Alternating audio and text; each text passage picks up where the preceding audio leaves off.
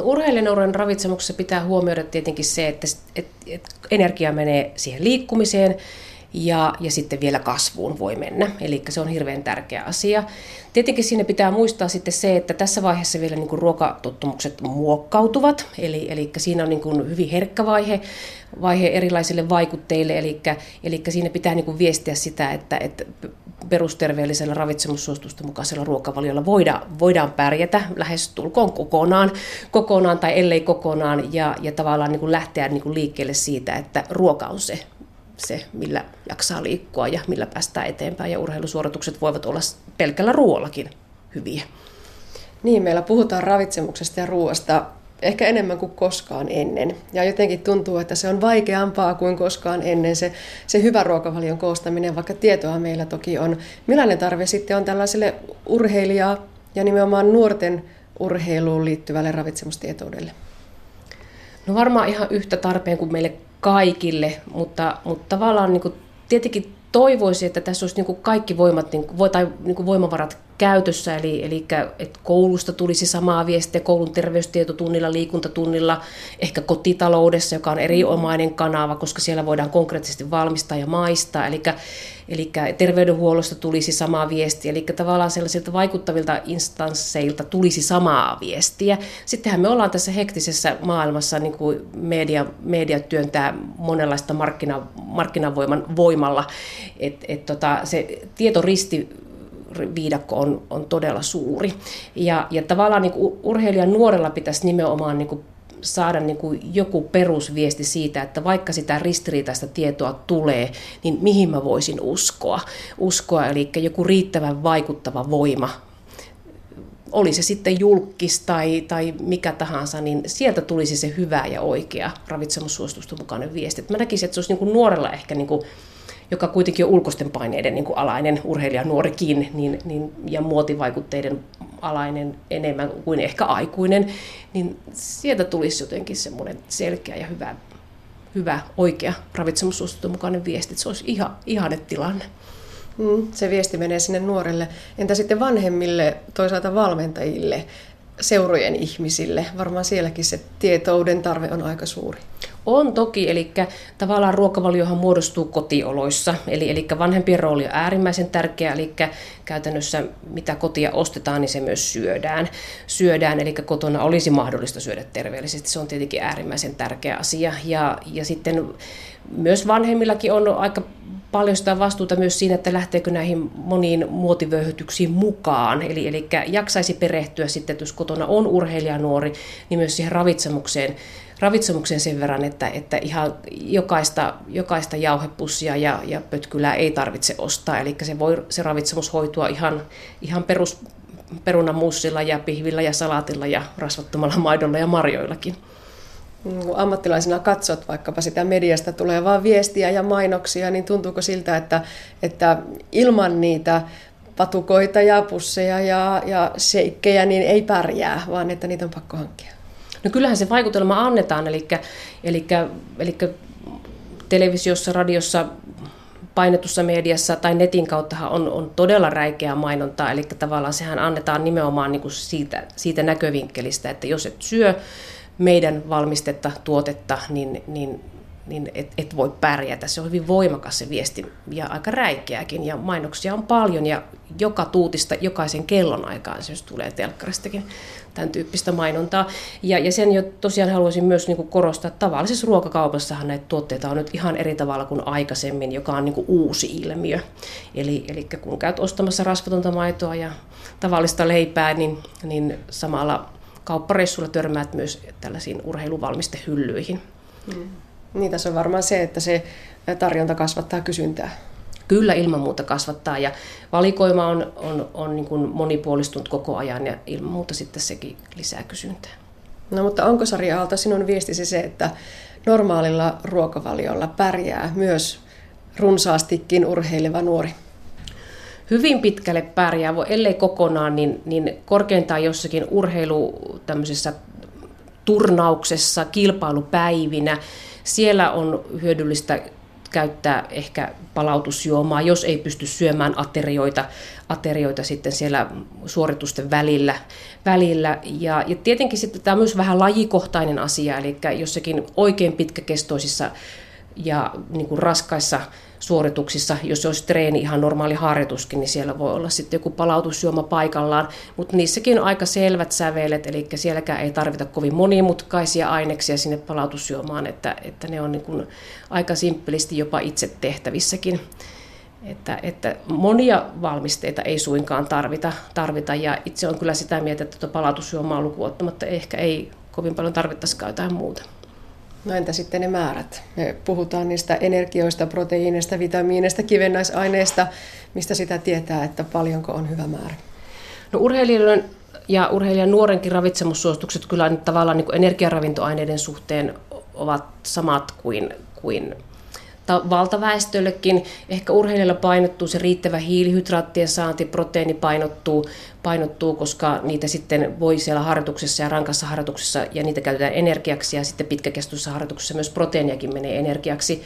energiaksi. Rasvan laatu on ihan samat, samat velvoitteet on urheilijalla kuin, kuin valtaväestölläkin, että rasvan laatuun kannattaa kiinnittää huomiota, huomiota myös, että suuria eroja siellä ei suinkaan, suinkaan niin kuin ole ole, että määräsuhteet ovat samat. Tietenkin urheilijan kokonaisenergian kulutus on, on suurempaa kuin tavallisen kuntoliikkujan. Ja, ja esimerkiksi jos mietitään vitamiini- ja kivenäsaineiden täydentämistä, niin, niin suurempi, suuremmasta ruokamäärästä saadaan ne vitamiinit ja kivenäsaineetkin. Kun se oikein koostetaan se ruokavalio, niin, niin vitamiini- ja kivenäsaine lisää ei tarvita sitä D-vitamiinia lukuun sitä rasvaa meistä moni välttelee. Voiko sanoa, että toisaalta ihan turhaan hyvää rasvaa me tarvitaan ja näin myös urheilevat nuoret? Kyllä, kolmas osa päiväenergiasta pitää tulla rasvasta ja nimenomaan se rasvan laatu korostuu, korostuu urheilijan nuorellakin ja, ja paitsi että se on niin kuin valtimoterveyden kannalta, kokonaisterveyden kannalta kannalta hyvä asia, niin, niin myös rasva-aineenvaihdunta, kun käyttää pehmeitä rasvoja, niin toimii paremmin. Ja, ja sen voi linkittää sitten myös tähän urheilusuoritukseen, että kun rasva-aineenvaihdunta toimii hyvin, hyvin niin sitten myös tavallaan niin kuin se energian käyttö on, on sitten niin kuin taloudellisempaa kaiken kaikkiaan, että se voi sitten pitkä, pitkäkestoisessa urheilusuorituksessakin olla merkityksellinen asia. Ja tietenkin urheilijan nuorelle voi myös sanoa, että rasvan laatu vaikuttaa myös ihon kuntoon, että, että se voi olla sitten tämmöinen hyvin konkreettinen porkkana myös tähän, että, että sillä on aika selkeät vaikutukset. Entä sitten se juoma? Tuossa puhuttiinkin jo vähän siitä palautusjuomasta. Riittääkö vesi ja miten se nestetasapaino pidetään yllä? Onko jotain ää, tällaisia näppituntumalukuja, että paljonko missäkin suorituksessa pitäisi nestettä nauttia?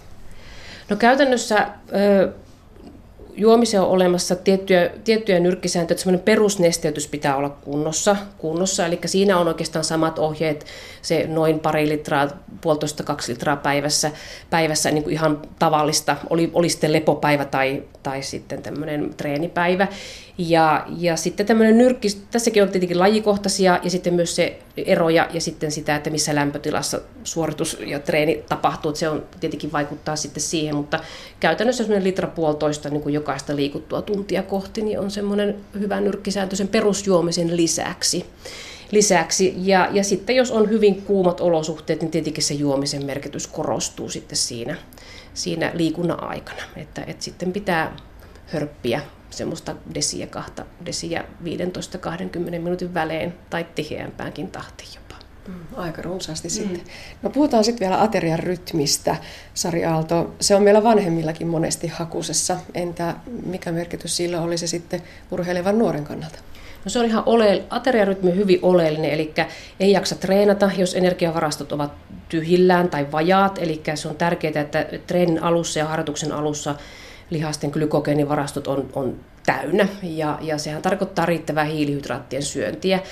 syöntiä ja, ja tavallaan se riittävä hiilihydraattien syönti myös, myös niin kuin tarkoittaa sit sitä, että proteiinit ja rasvat saadaan sieltä sitten, lähinnä se rasva-aineenvaihdunta ja proteiiniaineenvaihduntakin sitten niin kuin käynnistyy, käynnistyy ja, ja ateriarytmitys on tietenkin tärkeää myös sen takia, että sä et pysty pysty täydellä vatsalla, vatsalla harjoittelemaan, eli, eli siinäkin on lajikohtaisia ja treenikohtaisia eroja, mutta muutama tunti ennen harjoitusta, harjoitusta on hyvä syödä hiilihydraattipitoinen välipala. Ja sitten harjoituksen jälkeen hyvä nyrkkisääntö on, on on, on sit se, että siellä on proteiinia sekä hiilihydraattia, eli mahdollisesti sitten sitä energiaksi käytettyä proteiinia heti täydennetään harjoituksen jälkeen. Ja tässä nyt sitten on myös lajikohtaisia eroja, mutta semmoinen hyvä nyrkkisääntö, että viimeistään tunnin kuluessa harjoituksesta pitää olla sitten se palauttava välipala. Mm. Tämä nyt joutuu vähän opettelemaan sellaista eväiden mukana kantamista, eikö? No tämä on tavallaan juuri se haaste, eli sitten jos siis koulupäivän jälkeen mennään, mennään heti treeneihin, niin kuinka sitä jogurttipurkkia tai rahkapurkkia siellä sitten kuljetellaan lämpimässä laukussa. Ja, ja, ja tavallaan tämä on sitten yksi näkökulma, joka sitten joissakin tilanteissa sitten puoltaa joidenkin hiilihydraattia ja proteiineja sisältävien valmisteiden käyttöä. Jos et pysty kuljettamaan sitä tavallista ruokaa, niin sitten on olemassa vaihtoehto. vaihtoehto mutta, mutta kuitenkin suosittelisin, että, että voisi vaikka mennä sen kaupan kautta tai koulupäivän jälkeen, että jos se on mahdollista, niin kuljettaa sitä tavallista ruokaakin mukana, mutta se on haasteellista. Tiettyihin lajeihin liittyy hyvin tiukkoja ulkonäköön ja siihen lajin harrastamiseen liittyviä paineita. Ajatellaan vaikkapa, että pitää pysyä tietyssä kuosissa tietyn kiloisena ja niin edelleen. Miten tänne syömispuolelle sitten nämä asiat heijastuu?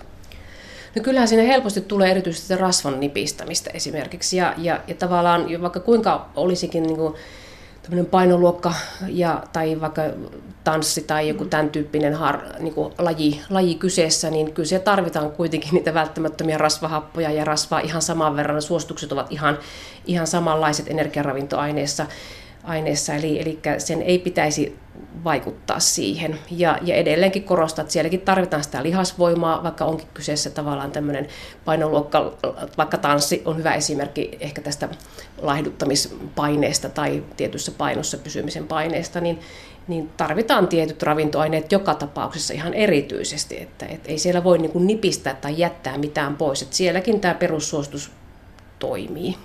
Ja onko ehkä jopa niin päin, että silloin varsin pysyy kaikki kunnossa, kun pystyy pysymään siinä perusruokavaliossa? Kyllä, kyllä. Ja esimerkiksi tuo ateriarytmi on hirveän tärkeä, että aterian välit eivät veny liian pitkäksi, koska silloin ei tule sitä hillitsemätöntä ja hallitsematonta nälkää, nälkää jolloin syö ihan mitä tahansa, myös kaikkea epäterveellistä ja, ja runsaasti sokeria sisältäviä juomia ja, ja karkkeja ja niin edelleen. Eli, eli ateriarytmi on niin erityisen tärkeä just tämmöisissä niin tarkkuutta vaativissa lajeissa. No sitten vielä yksi näkökulma, trendidietit.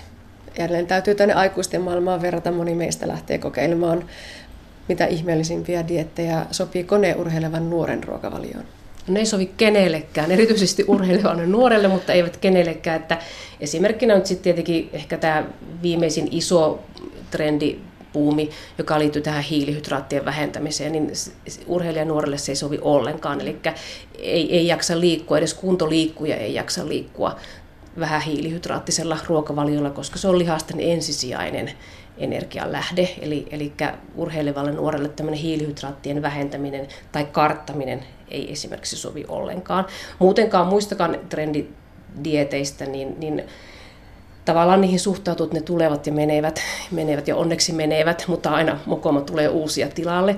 tilalle eli, eli ravitsemussuositus on erittäin hyvä ohjenuora, jos haluaa niin kuin järkiperäistää sitä syömistä. Se on helppo ja käytännönläheinen ja itse asiassa vasta uusittu 2014 vuoden alussa ilmestynyt, eli varsin ajantasainen.